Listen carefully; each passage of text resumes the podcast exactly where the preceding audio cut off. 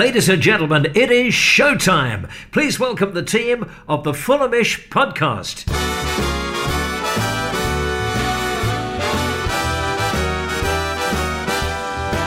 It's the Fulhamish podcast, your independent voice of Fulham FC. My name is Sammy James, and on today's podcast, we will be licking our wounds as Fulham come out second best in the West London derby.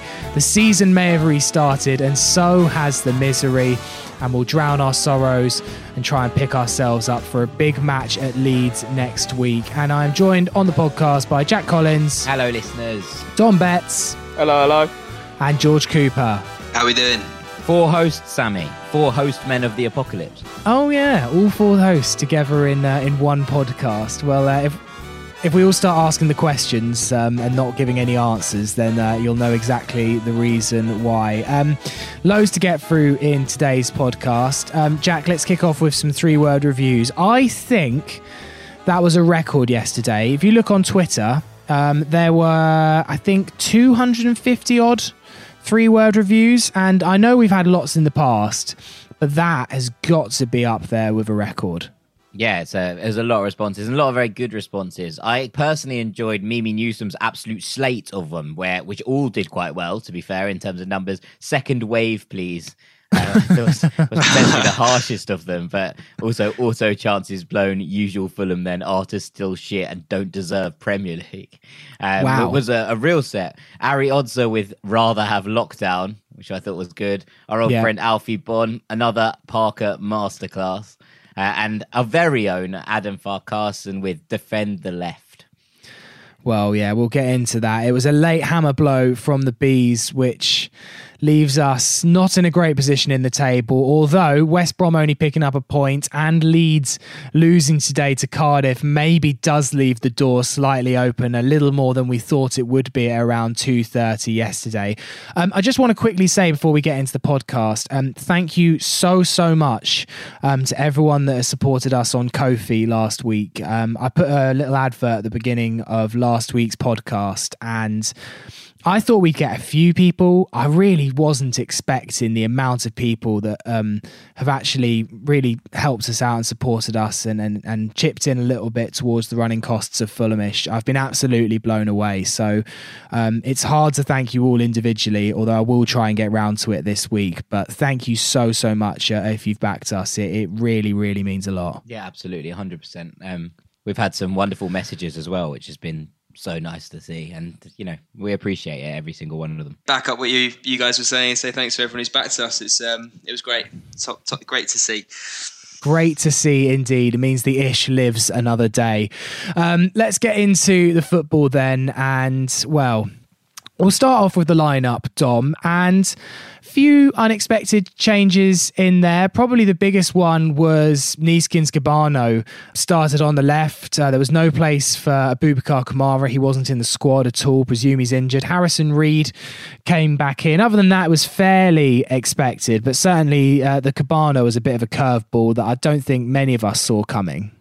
No, and I think I think what didn't help is in Parker's pre-match press conference, he didn't really mention about if any players would be out for certain reasons, the likes of Josh Onomah and Abu Kamara. Kamara. The only reason I knew that Josh Onomah wouldn't be playing was because on flash scores it usually tells you who's injured for each team, and Josh Onomah was on the list for us on there. But yeah, it was apart from yeah the the Kamara curve, not Kamara, the Kebano curveball, sorry, and I don't know if I was expecting Anthony Knockaert to start. I don't know if that was something I was expecting, but it was actually probably one of the better performances he's had. In I mean, that's not really that hard for Anthony Knockaert's performances for Fulham, but it's yeah, I thought it was one of the better games. But yeah, yeah, I think you know in the midfield I was expecting Harrison Reed to come back in because you know before he got injured he was one of the mainstays in the midfield. Albeit I don't actually think our win record or win percentage is actually that good with Harrison Reed in the side. But whenever he's in the side, he seems to be playing really well. So yeah, it was good to see him back in the team. But yeah, I think bar the uh, Neeskens Kebano curveball, it was pretty much what we were expecting. Jack, um, your, your, your thoughts on on the opening half for Fulham. It was it was a cagey first half from both sides, and we've seen that a lot this weekend in, in plenty of the matches where it's just taken a while for players to to adjust to the pace of the game again. Obviously, we did go closest through Bobby Decordova Reid, but it, it wasn't a high quality first forty five at all, was it? No, it was a little bit sloppy, uh, a little bit cagey, I suppose, from both teams. Although we started slightly better than I was potentially worried we might. Um, we, we, looked like we were on the front foot for, I'd say, the first half an hour or so. Uh, and when we did, you know, most of the early running, there was a couple of quite simple stops for, for Marek Rodak. But Mitro had a couple of headers on target. Obviously, the, the Decordova Reid chant springs out. And um, uh, yeah, I thought we did most of the early running, and it, it, was quite nice to see us spring out of the blocks. If not fast, then then at least not slow. Um, and Coops, what, what was your thoughts of um, how the cottage kind of atmosphere was? Obviously, we've seen quite a few behind closed doors games now, but I, I felt like it was just so weird watching Fulham at Craven Cottage with, with absolutely no one in the stands. Although I was quite a big fan of the crowd noise, it it, it did us quite. It, we came out quite well out of it. I felt like um, I've never heard the hammy end so loud throughout the ninety minutes. yeah, it's it's a shame that it's this. Um, you know, the West London derby in which is our first game back, and it obviously would have been a very different story. And it's it's the one you look forward to, and it's always going to be loud in those sort of circumstances. But I thought the crowd noise was fantastic, and it really made me laugh. Did you see the? I can't remember. It might have been in the Daily Sport, but a few sharp-eared listeners picked out that they played fuck Chelsea essentially over the yeah. yeah yeah so I thought that was that was good that the uh, the p- person in charge of that managed to sneak that one in I don't know whether it was intentional or not but uh, yeah I saw Scott Parker said after the game that he was a fan of it and they're going to sort of ask the team whether it made a difference but even any advantage no matter how small I think it's got to be a good thing you know you've got to take advantage of it well Jack let's move on to the second half because there really wasn't much else to talk about in the first and this is the point where Fulham I felt really did start to pick up the ascendancy in this game. And, and Mitrovic, it was an epic battle between him and Pontus Jansson, and and he was really starting to get the better of him. You know, he got two or three good headers on goal, and, and he was unfortunate not to score with, with at least one of them. He just kept hitting them quite near to to Raya, who who actually did pull off a couple of good stops in goal. But, you know, as much as we can lament this performance, and yes, large elements of it weren't good enough, it could have gone completely a different way, and we'd be all here saying what a great job Parker did because of a 1 0 win over Brentford today. Yeah, to a point. Um, I think that Mitrovic did start to get the better of Jansson. I actually, uh, I kind of disagree with you. I think the the headers that he did get on target were all quite weak. In terms, there was one where you say Raya made a good save, but it was it was at him. Apart from that, there was a couple of quite easy snaffles for the keeper. And I think if you're giving Mitrovic four headers on target, which is what he did, you know, achieve during the game, he's got to be at least, you know, really working the keeper with two of them. Uh, and I think hmm. that maybe he needs to do a little bit better with some of those chances. And you know, it's, it's it's not easy to slate him in this because he's got in front of his man, he's got you know a head on the ball, he, he's done well to get there. But you know things like the Joe Bryan cross in the second half that goes either side of the goalkeeper he scores, and yeah. I don't know. I think a, fully firing and fully fit Mitrovic probably puts that away. And and look, that's not necessarily his fault. I'm not I'm not laying this blame at his door by being like, oh, you know, he he necessarily hasn't worked hard enough. Whatever. I just think that little bit of rust potentially showed, and those headers at Raya, you know, ended up being the difference between potentially winning that game and, and ending up losing it. Um, I mean, the one that annoyed me with Mitrovic was the goal that he did score that got disallowed. I actually thought it was quite lazy from Mitro to not make sure he was on side once Norgaard gave it away and Fulham were in the ascendancy. I, I, was a bit frustrated with Mitro for that because there was actually no need for him really to be offside. He didn't gain yeah. all that much of an advantage from it. It's it's just the sharpness, isn't it? It's the it's the match fitness and not not only the sorry the fitness, but they're just being mentally there. And you've, you've seen it with the other games with the Premier League games. It's just the game's being played at quite a fast pace, but it's just it's just sloppy and there's you know that, that intuition and that spatial awareness that players you know is so finely tuned and just I think it would just take a couple of weeks to to get back. I agree with what you boys are saying. However, yeah, is it? I feel like it will return. I mean, Dom, let's have a word um, on Harrison Reed yesterday. He was back in the middle of the park. It's the first time he's played since New Year's Day and he he was immense in, in the centre of the park, and, and he was rightly picked out by the Sky commentators plenty of times. He not only is good at marshalling the back four and winning the ball back, but when he does, it's always such a calm and measured pass, either to TC or out wide to, to Bryan or Odoi. He always he, he really added something to our game, and we'll come on to the fact that when he had to go off with ten minutes to go, well, Fulham basically fell apart. Yeah, it was. It wasn't like the same sort of number six we'd have on the side when you have the likes of Ken McDonald in the team. He was. He had a bit more mobility to the side, but still that defensive awareness, playing in in the, in the deeper role to you know mop up the ball and play it out wide. There was one. There was one moment where he was sort of on the floor and then slide tackle to scoop the ball away from the Brentford player. And I think eventually won a free kick, and I think that exactly shows you know that typifies what he's brought to this team. And you know, even before his injury, I thought he was probably our best midfielder. Um, as I said, I, I, think I mentioned before, I don't think our win record actually with him in the side is actually that good. But what you can see whenever he's in the team, that you know he makes a big difference in the middle of the park. You saw how different it was when Harry Arter came on. I don't know how bad the knock he, he got was. He, he looked like he was limping, but yeah, it was. He just adds something completely different to that midfield. I think.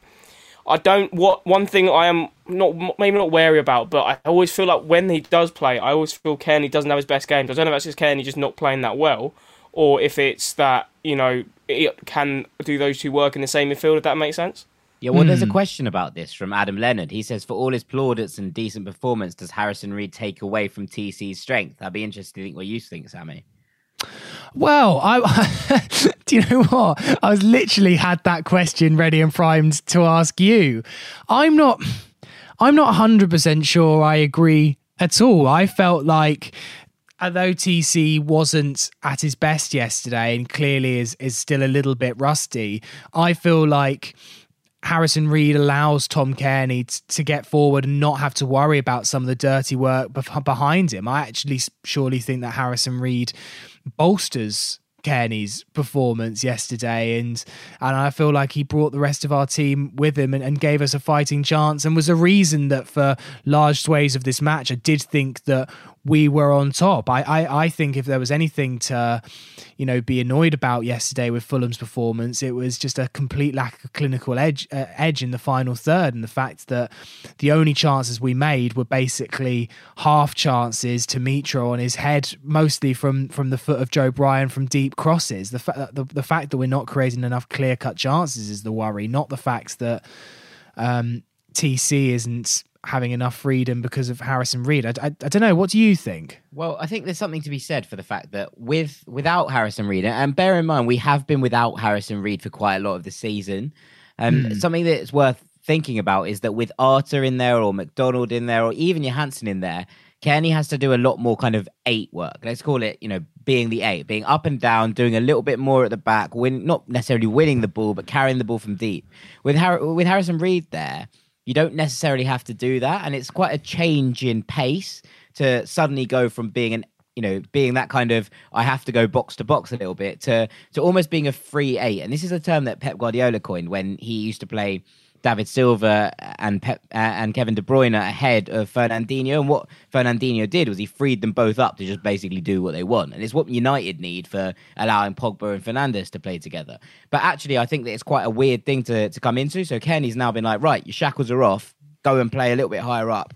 And, and naturally, he's gravitating backwards because of the way that he's played throughout most of the season. And I thought a little bit him and Harrison Reed ended up on top of each other here and there. But I do think over the long term, if they can get that to work, it's actually what will free Cairney up to to make a more creative attacking impetus in the final third. With with the Harrison Reed and Tom Cairney situation, I, what what I do feel is like as you, as Jasmine say, I kind of felt like with Cairney yesterday, he didn't really.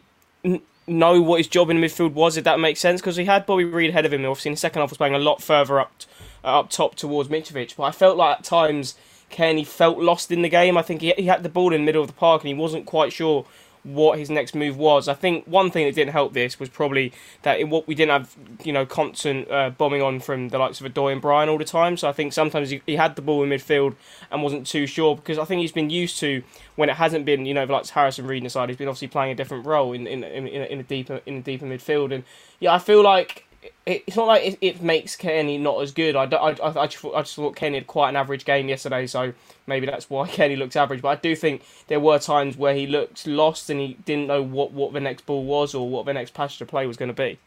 It almost it's worth questioning whether because you say whether Kenny and Reid can play together. It's the other Reid, maybe Kenny and Bobby Reid, because when he's got that Bobby Reid's got the advanced role, as you say, Kenny looks sometimes like he's in sort of no man's land a bit, and he, he's not 100 percent certain of his of his role. So I feel I feel like it's down to Scott Parker to really outline their role within each of the central midfield. I mean, if you look at if you look at Kenny's last match uh, against Bristol City, which I think is probably TC's best overall performance of the season, and and Bobby Bobby Reid played well in that match as well, and they and they played well together. You are right, Jack. Is that Cairney was doing a lot more of the dirty work in that game. He was tackling and trying to get us forward from deep, and he wasn't just being a, a nice fancy number 10 uh, just outside the edge of the deep you know doing slide rule passes um, in between defenders and fullbacks. And and maybe that is more Cairney's game now and that is when we get the best out of Tom Cairney is when he's actually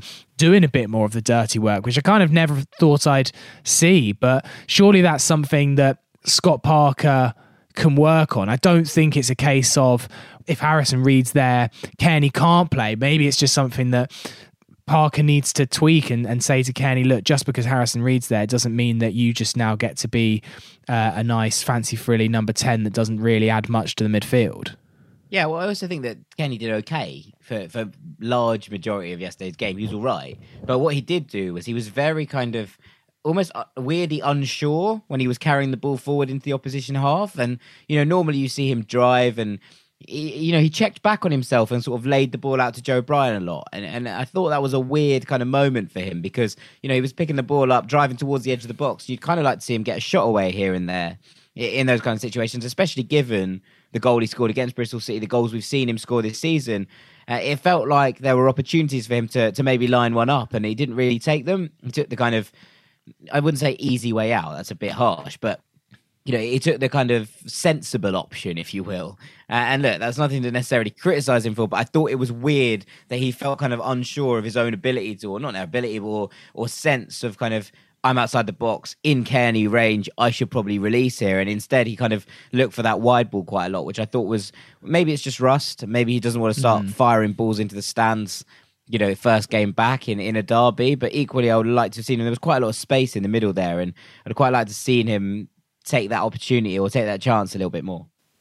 Yeah, it was it was a bit lethargic. I'd say that was the best. That would be the best way to describe his performance. And you, you saw it when he got dispossessed in the middle. I can't remember the Brentford player that dispossessed uh, him. Uh, Norgaard. They had quite a dangerous attack. Yeah, had quite a dangerous attack from it. But again, it's the same with Mitrovic. I think it's just that spatial when these players haven't played a competitive game in so long now. It's just that spa- spatial awareness and just that sharpness that you get with full game fitness. And i think it will start to come back and we just got to hope that we get to that stage as quickly as possible. Um, you mentioned joe bryan there um, jack and um, he was my next port of call.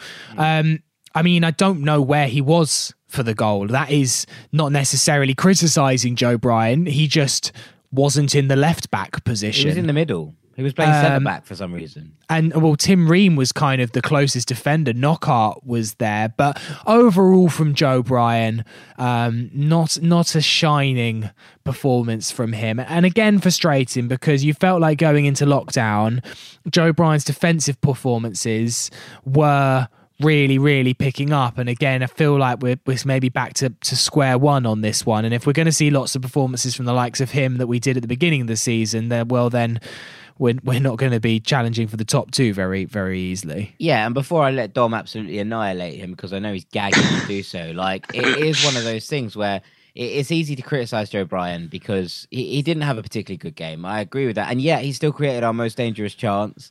He, he still was the player that, that looked like was most likely to provide an assist. And look, there's there's been a lot of chat about this, and we were talking about it on Hot Mic because you know people are like, "Oh, left back's job is to defend," and. I mean, I agree to a point. I think that the the fullbacks are a a very changed role to what they used to be 10 years ago. You know, you, you, the best fullback in, in the Premier League 10 years ago or 20 years ago was, was Gary Neville, who was a very no nonsense right back. Do you know what I mean? And now it's Trent Alexander Arnold, whose defensive capability is fine, but frankly, it's actually his attacking impetus that he's most useful for, and it's what he kind of brings to the team. And so I kind of, there's a point here where, where Joe Bryan brings so much going forward that you know, you don't excuse defensive mistakes. I'm not suggesting that you suddenly just be like, oh, it doesn't matter if you don't defend. I'm not taking it to that extreme. What I am saying is that he brings so much going forward, and those seven assists that you speak for themselves, that you actually start to be like, okay, if we took Joe Bryan out and played Denis Odoi there, you get a little bit more defensive solidity. Yes, agreed, 100%. But do you, how much do you lose going forward? How many games do you draw nil nil instead of winning 1 0? Or, you know, you, you take away those things as well? So, there's there's a kind of balance here. And yes, he goes missing for the goal. I'm not sure why he's in the centre of the park. I imagine he's tried to to dip inside to to get someone else to, to go out there. Whoever's playing left, you know, left wing at that time. You said Anthony Knockaert was out there, and the closing down out there was dreadful, and he should have been wide as far as I'm concerned. But at the same time, you look at that and you think there's probably some sort of system that's supposed to be in place here. It's just not been affected properly. Yeah. Well, for the prosecution, Dom Betts. Yeah, he was just rubbish. Like, like, I, I, I, I, said going into the game, right, clean slate. I'll give him a chance. Then within five minutes, he was making defensive mistakes. There was one in the first half, which six in mine in particular. It, it, I think it, they they were bombing down the right hand side. They they they were coming inside towards Tim Ream, and Joe Bryan's moved across with Tim Ream to middle of the park, completely leaving over this space for Fosu to to whip a ball into the box. I just I, I, I do agree with Jack that he, you know you, you can't ignore his cross. He's probably the only player in the team who can cross a football. Um, but, but and his and his connection with Mitrovic, but you've still got to have the basic competence to know how to defend, and he doesn't have that. But who did you put in there instead? I said at half time I would have taken him off and put uh, Doy in the left and put Christie on the right hand side. And if, if it's me saying I want Cyrus Christie in the team, there's definitely something I was going to say, if Dom, Dom Betts mm. is advocating for Cyrus Christie, you know you've got a problem. But then where is you know he he's assisted seven times for Mitrovic this season alone. Yeah, but how many how, how many yeah, but he may assisted seven times, but how many goals have been his fault? How many goals? Yeah, that's a good. There's a good question there. So, Jack, you, you say you can't ignore his uh, attacking impetus, but do you think what he brings to the team going forward outweighs his defensive frailties? Yeah, yeah, yeah. I, I think I think Joe Bryan is a net positive on this side. Okay, well, well, uh, we'll move on. I mean, generally, the goal w- was a sucker punch, and unfortunately, I did have to speak briefly with Billy the Bee after the match, and, and trust me, I tried. To... I had to go on their bloody podcast.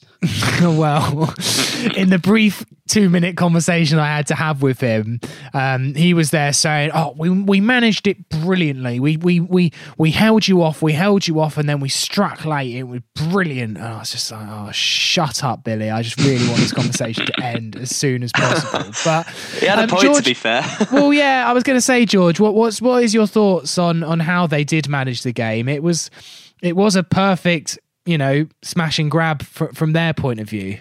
Oh, absolutely. I think for you know the vast majority of that game, we were in, in charge, and even though we weren't as potent up front as we would have liked to have been, we, we were controlling the game. And then I spoke to it with Jack um, when we had our sort of debrief on Instagram Live after the match, and I think you summarised it very well, Jack, in that it came down to substitutions. You know, Bees made some uh, fantastic changes. They brought on um, Marcondes for Jensen, and that you know he scored one and assisted one, like completely changed the game. And our Scott Parker's changes were reactive rather than proactive, and it was just too little, too late. And you think like the match fitness cannot be where it should be, and we we just made far too little substitutions. You think, you know, you had Knockaert playing. A, I thought he was very good, by the way. I'm not trying to slate him. He was very it was good. One of his better games he, I think he's had. It was, yeah. But but even said, I think he should have been brought on for fresh legs at about 70 minutes. He played pretty much a full game. Like he came he came off in the 90th minute. He hadn't seen for Reed on the 90th minute.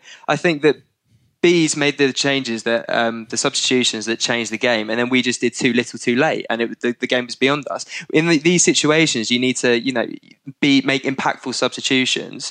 For example, if which is, I think Scott Parker's never made one. Of those. yeah, yeah, I mean, apart from bringing um, on for Kebano uh, around seventy minutes, I think it was. There, there, was just there was just nothing. It was just too late, too late, and they took advantage of, of the tiring legs. And and fair play to them. I, I, they completely outplayed us.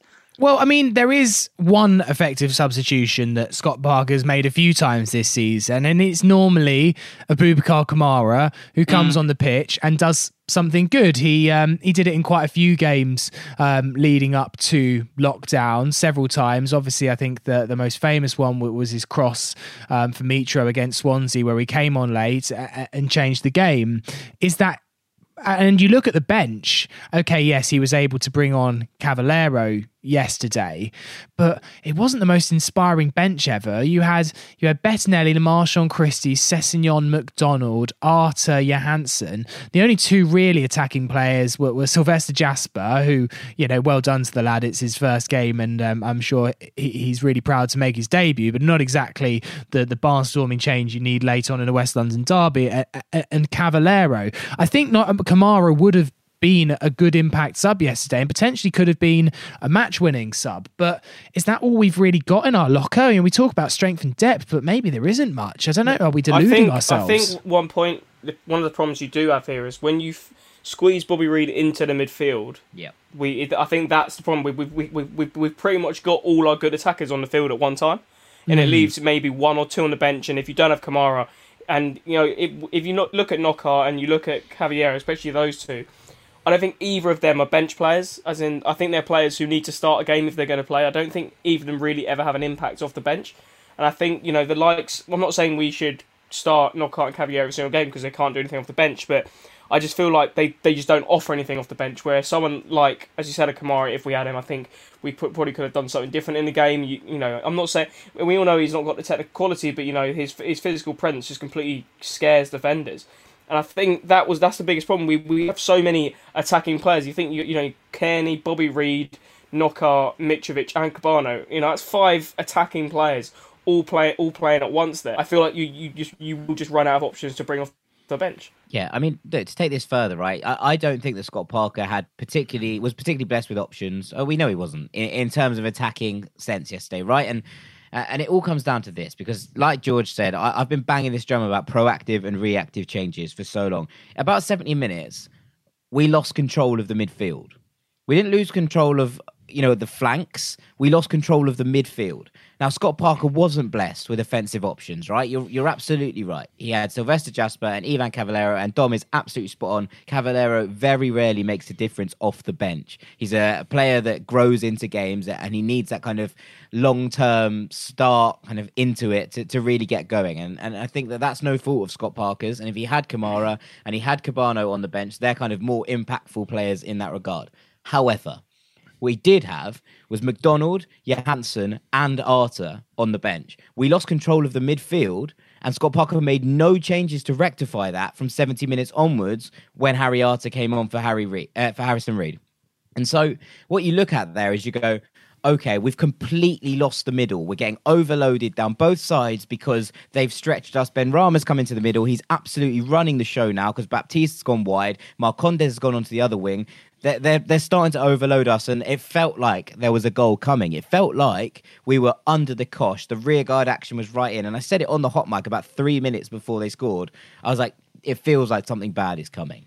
And what Scott Parker didn't do was rectify that. What I would have done at that point was take Knockaert off, bring on Johansen, send Bobby Reid out wide, and regressed some of that control in the middle to be able to to start to battle them for the ball back. We don't do well as a counter-attacking side. You know, we have to we have to bear in mind that when when we play well, it's because we're controlling the game and and, and really starting to to dictate play and dominate play. When we lose control of that and we lost it, it was we were unable to create anything. We were unable to get out of our own half. Mitrovic was unbelievably isolated, and we therefore lost the game.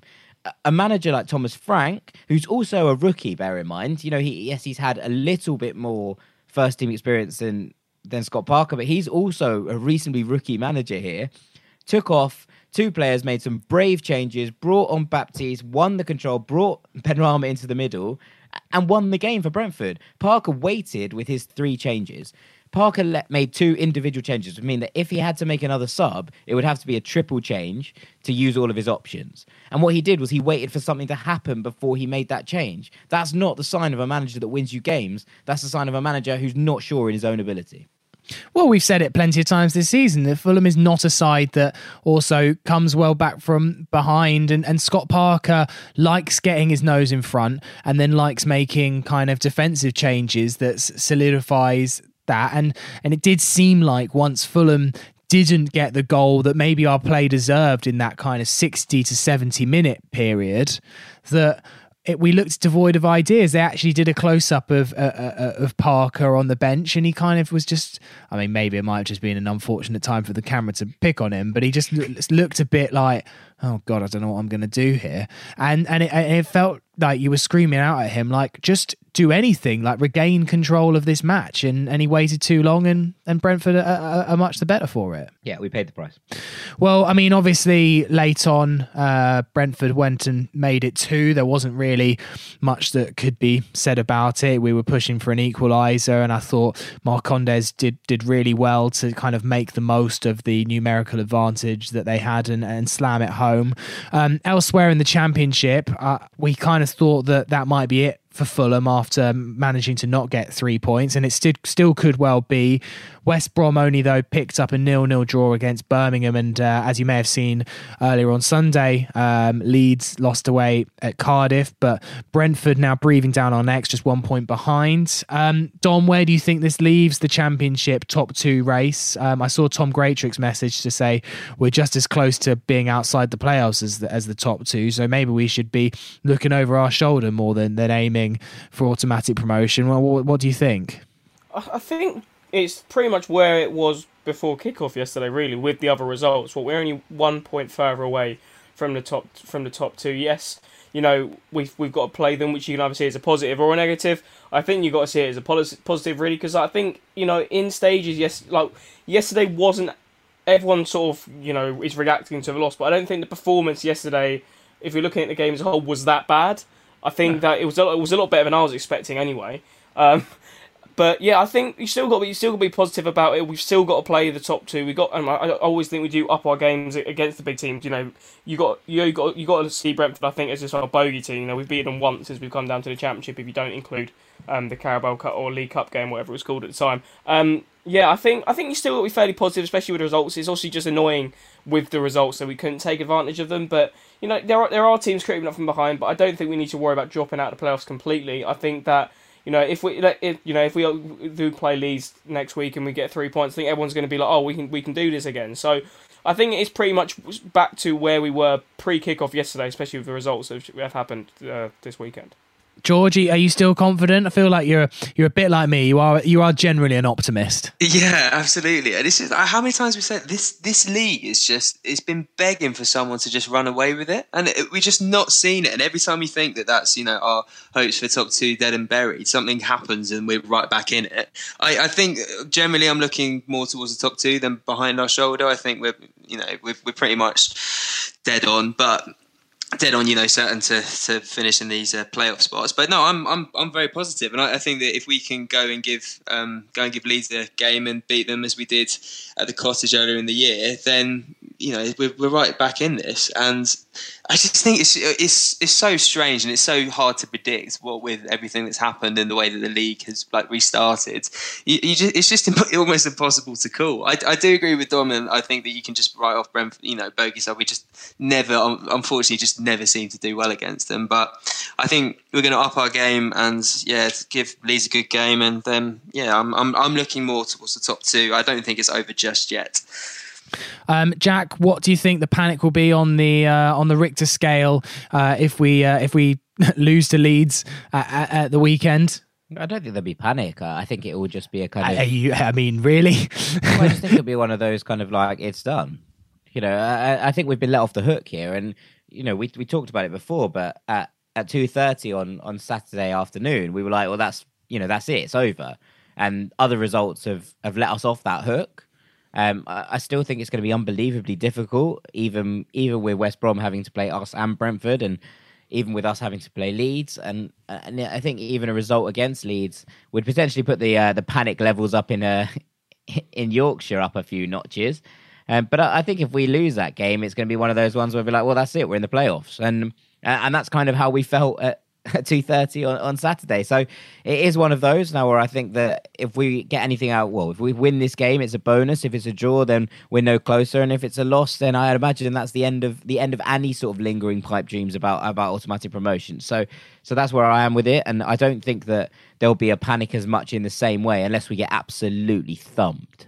I think we've got an advantage in that it's theirs to lose and Yeah. it's our you know the, the general consensus is that you know we're we're in the playoffs and we've got everything to gain and they've got everything to lose and I think if you're in that headspace that's when you know the nerves really start to creep in and mistakes we've seen it with Leeds how many times have we seen Leeds fall apart like it I I I suspect they'll be feeling pretty shaky going into the game I guess from my point of view, there is the thing of you lose to Leeds.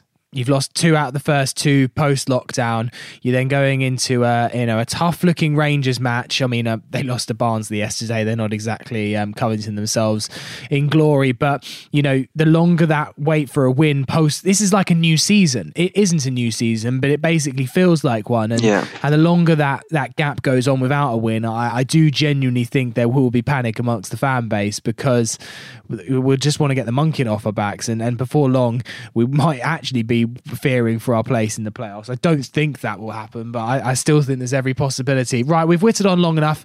Let's get into your questions. There was absolutely loads of them. Would you like the latest Fulham breaking news straight to your phone? I thought you might. If so, sign up to the Fulhamish WhatsApp channel and you'll receive regular match day updates, transfer updates, breaking FFC news, and podcast alerts. It's 100% free and you can opt out at any time if you want. To sign up, go to fulhamish.co.uk forward slash WhatsApp and follow the instructions. That's fulhamish.co.uk forward slash WhatsApp. Welcome back to part two of the Fulhamish podcast. Sammy James here with Jack Collins, Hello, listeners. Dom Betts, Hello, hello. And George Cooper. hello hello Okay, right. Let's get into your questions that came through on Twitter today. Uh, the first one from Russ SW6. Uh, this might have been slightly better one uh, for some of the more statsy people amongst our ranks, but I'm sure you boys uh, can do uh, a fine job of it anyway. Uh, it's the Championship 1920 table based on XG or expected goals, and it it makes for some interesting reading. I'm not normally one um, Um, who who really cares too much for the stats, but it is certainly interesting. It's got Leeds first, Brentford second, West Brom third, Sheffield Wednesday in fourth, um, remarkably, and, and even more remarkably, Stoke City in fifth, which probably says a lot about the, the quality of the table. It has Fulham down in ninth. Um, Russ SW6 says, Does this reflect the undynamic way Parker plays um, with Fulham? Too much reliance on top players to get the team out of jail. Uh, Jack, your thoughts on this? Yeah, I mean, we we've spoken about this all all year, right? It, we rely on those moments of magic and the kind of individual uh, talents within our squad to, to make things happen. And it's not necessarily the worst thing in the world. I don't think it's that sustainable um, as as a kind of model. So you do have to kind of hope that we do kind of diversify that strategy and, and find some sort of way of playing through teams. We do look to our kind of star players. We look to Mitrovic to, to score goals that you know you don't expect other championship strikers to score. You look to Cavaleiro to sort of bend one top bins from the right. You look to Kenny to do the same from the left. Uh, and I think that given all that, it is a little bit of a worry. I, I mean, the other you know the flip of it is you say that's taken us this far you know can it can it take us over the line this year and and often it is moments of magic that that make things happen in the playoffs and and in places like that where where things do rely on the individual but I mean, I don't think it's a sustainable strategy for, for a long term project. And I think that if you look at a lot of the, the figures surrounding Fulham, I know that Ted Knutson tweeted something today about the way that that Fulham set up and, and the way that we, we're just not particularly good from dead balls and, a lot of different things that we've been complaining about for a long time, then I do think that you look at that and think, mm, long term, we're going to have to find a way through this that isn't the way that we're currently doing it. Um, next question is from Ryan Byrne. Uh, Dom, I'll send this one your way. Uh, whilst Hector is defensively solid, it seems that his distribution was really subpar. He sent several balls into the stands and um, probably a few into the river as well.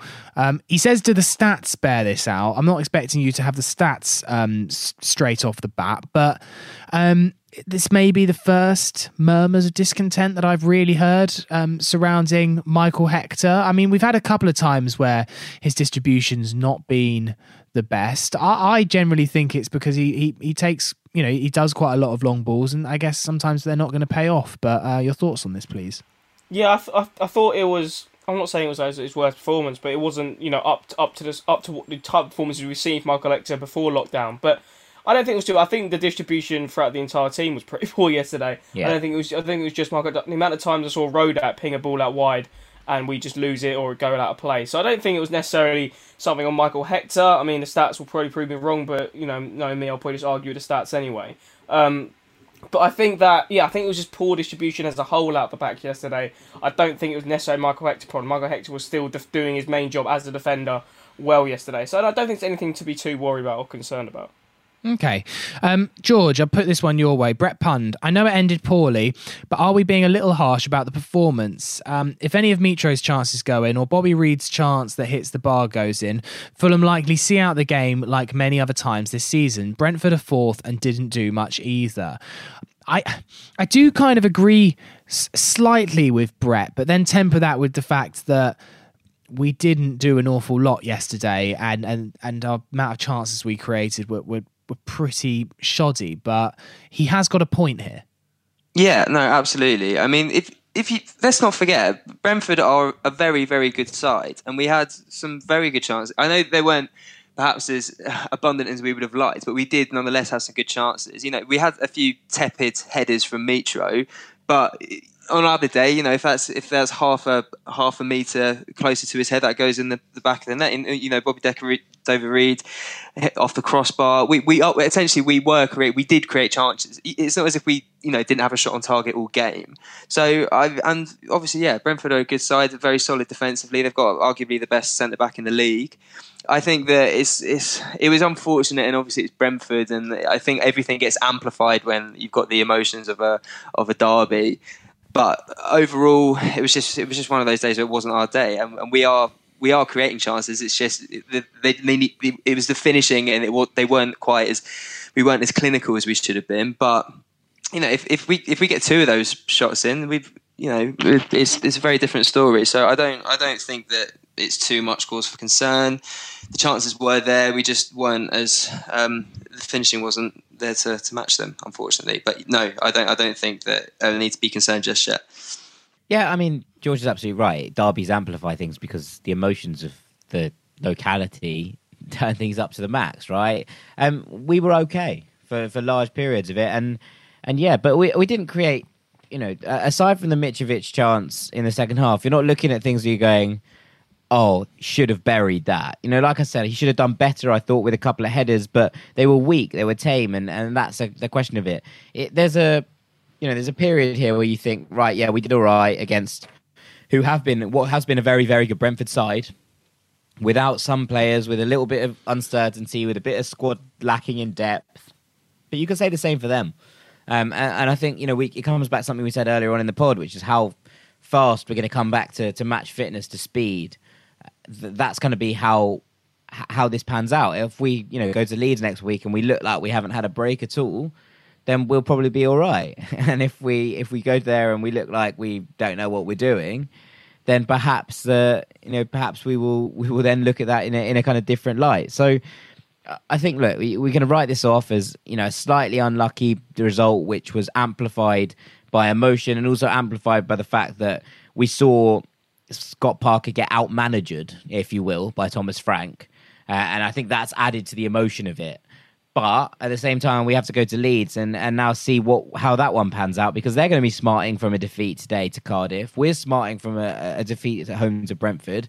That's now a, a very, very big game. And, and on top of the actual result, I think how we perform in that game is going to be absolutely crucial to how the Western season plays out. Um, one question here from Drew Powell, and, and, a nice distraction from talking about um, the defeat. Uh, Jasper's league debut on Saturday, perhaps overlooked by the result, um, one for the future, um, and and it was encouraging to see uh, Sylvester Jasper take the pitch. He, he's 18 years old. Um, he signed a contract with the club uh, a couple of years ago. Um, he's generally a, a, wide player, can play on either side. Dom, I feel like having a player like that uh, uh, coming off the bench another youngster could be a, a useful option. And um, it, it's good to see him making his first team appearance. Although, you know, with the news this week about Matt O'Riley um, leaving the club, I, I don't know. I, I kind of have my hopes diminished about youth players and whether they'll actually even if they do come through, they'll probably just be gone in a couple of years for, for pittance. Yeah, I, I think we seem to bring so many, so many good young players through, but the only player who's really not saying necessarily made an impact in the team, but I think you know, one we probably then managed their career well was probably Ryan Sessegnon. If you look at, I know Dembele came through, but obviously you ended up losing him on the free contract to Celtic. You also had Emerson Hyndman, who ended up going to Bournemouth. Obviously, Patrick Roberts, you know, Man City come in with the bid, you kind of have to accept it anyway. But I feel like how many good youth players have we seen come through that we eventually lost for, yeah, you said pittance, and then they've they'll gone on and be worth, you know, Moussa Dembele is probably worth 50, 50, 40 million pounds now.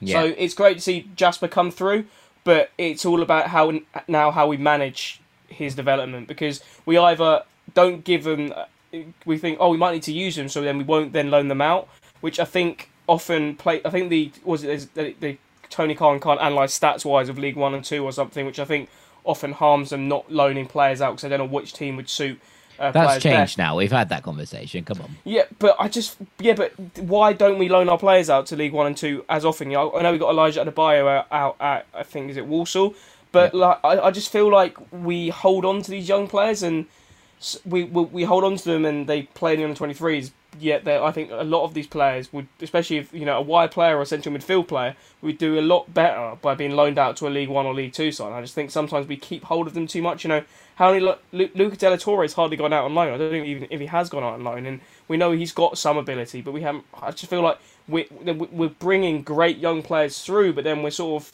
stopping their development once they get to near first team level.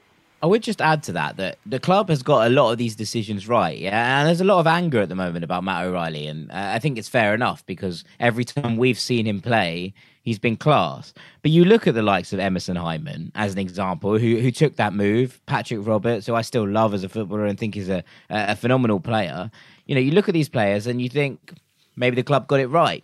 You know, it's hard to look at it because you don't want that to happen. You want your young players, whether they're here or not, you know, to, to go on and be successful. But, you know, Emerson Hyndman spent, what, three years at Bournemouth and then, so, you know, went, went off to MLS and he's, he's been playing brilliantly for Atlanta. You know, I watched that side quite a lot and he's very much a part of, of a very decent side over there. But I don't think that's a much higher level than what he's doing at Fulham. Uh, or would be playing at Fulham. And I don't think that we're seeing this amount of, I guess, kind of we, we don't see that much. The club get it wrong that much. And, but why aren't we? Why we sometimes to... aren't we offering these players better contracts when they're not really valued and stuff like that? Are they not getting good enough contract offers? Would you think from... that? I think I don't think that Matt O'Riley has turned down our contract offer because it's not enough money. I, will be perfectly honest with you. I imagine. Well, no, it seems like a first team time. football issue. Game time. But at the same time, look at the amount of midfield options we have. If we play Matt O'Riley in, in yesterday's game, right, and we lose the game because he makes a mistake, Scott Parker gets crucified, and and rightly so. Like you know, it, it, there's a kind of a balance here. We have to look at and Matt O'Riley isn't probably getting in the side over the amount of midfield depth we have. Like, and I, I, don't mean that in a bad way. I love Matt O'Riley. I think he's a good player, and I think that he will go on to to have a, a very decent career. But at the same time, you starting ahead of Cairney? No. You starting ahead of Harrison Reed? No. You starting then, ahead of uh, of Bobby Reid? No. But then that's why Dom's point is so right. Look, look at one player who went on loan, okay, to the championship last year, Marek Rodak. He did a great job for Rotherham, and then he came back in this year, and he was instant competition for Marcus Bettinelli. And as soon as Marcus had a couple of bad games, Marcus uh, Marek got his opportunity, and now he's a mainstay, signed a new contract, and I could see him being the, ne- the the Fulham goalkeeper for the next kind of three to four years, and probably get a bigger move than than Fulham one day because he seems like a class young keeper. And surely for someone like Matt O'Riley, we need to be saying to him, okay, you need to go to League One for a season and prove yourself there. Do really, really well in League One, then it's going to be really hard for Scott not to, to, to put him in. It's that lack that loans work. It's not. It's an it's a tried and trusted system for for getting youngsters time and getting them in, in into the league. I, I just don't understand why we're not utilizing it more. I think it's a, I think it's more complicated than that. And, and yes, okay, you're right. You're absolutely spot on about Marek Rodak, and I think that's fair enough. But name me another one. What, as in at, at Fulham? Yeah. Well, that's the point. We haven't been doing it enough. Yes, but we have. We used to. We used to loan players out left, right, and centre, and it didn't come through. This is the thing. Like we used to do this a lot, and it, it didn't happen. And, and you look at the likes of Liverpool, they don't loan loads of players out. They let them develop through the academy system, and they integrate them with the first team at Melwood, and and then those players start to get a, a run in the seat. You don't see Mm. Curtis Jones out on loan. Harvey Elliott isn't out on loan. They're they're players getting a getting a look in here and there with the first team. You know, and, and I think that that's kind of crucial because the way that they are, are then integrated into the setup works. Look, I'm not saying we're doing it right by any stretch of the imagination, right? I'm not making a point and being like we're absolutely spot on on this because I think we're not. I think we're a long, long way from that. I'm just saying it's more complicated than being like, oh, just farm everyone out on loan and then just hope that they come in good. Because I guess I guess what Liverpool do do differently is that they use they have a lot. A Liverpool have a lot more matches, so Liverpool will go far naturally in the Carabao Cup. They'll they have the and they obviously use the youngsters in the FA Cup this season. And you look at Fulham's game in the FA Cup against Villa, for example. Matt O'Riley didn't play in that. We didn't. We weren't going to win the FA Cup. We didn't care about the FA Cup. We could have got knocked out to Villa, and it wouldn't have mattered diddly. Even though we you know we got Man City in the next round, and it definitely didn't matter at all. But you know we're not using these players. If fine, if you're going to go for Liverpool season and integrate them in the first team, cool. But then you need to get them some minutes. No, you know we're doing neither here. We're not getting the minutes, and we're not getting them loaned out, and and we're then get, wondering why they're leaving. No, I mean, I'm not. I'm, I'm not wondering why they're leaving. I'm just saying that I, I don't think it's as simple as. Look, No. everyone was like, Jay Stansfield, brilliant. Like, bring him in, get him in the squad, get him on there. He came on, he did okay. We haven't seen him since. And and something I was going to mention when we were talking about Sylvester Jasper earlier is we didn't see Jay Stansfield on the bench at the weekend. And, and, and a lot of people were like, oh, if we don't have any attacking options and we have this, you know, wonder kid banging goals left, right, and centre for for the youth teams, then maybe he should be having a look in. But you know, Timmy Abraham's out on loan at Bristol Rovers, uh, and then you know it's, players like that that you're like, oh, okay, maybe actually when when the going gets tough and when we actually didn't have any options to bring on on the bench on Saturday, you're a bit like, ah, maybe could have done with him, right? And and suddenly then you you look at things like that and you're like, oh.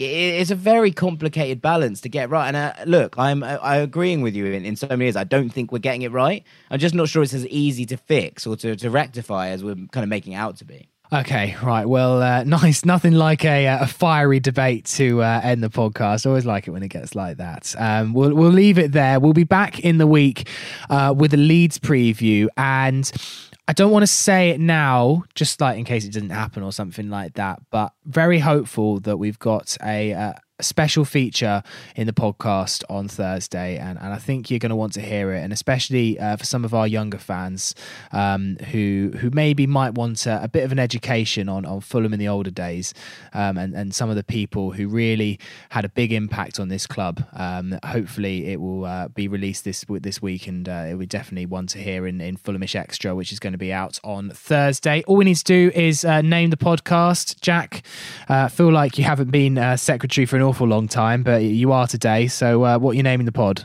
Uh, I'm going to give it to our old friend David Kettlehake, who Hey. went with "Stung in Silence" uh, as Oh, his three-word good. review, which I thought was excellent. Very, very good. There was a couple of stinging ones on Facebook, but I thought that one was a, a lovely kind of additional touch.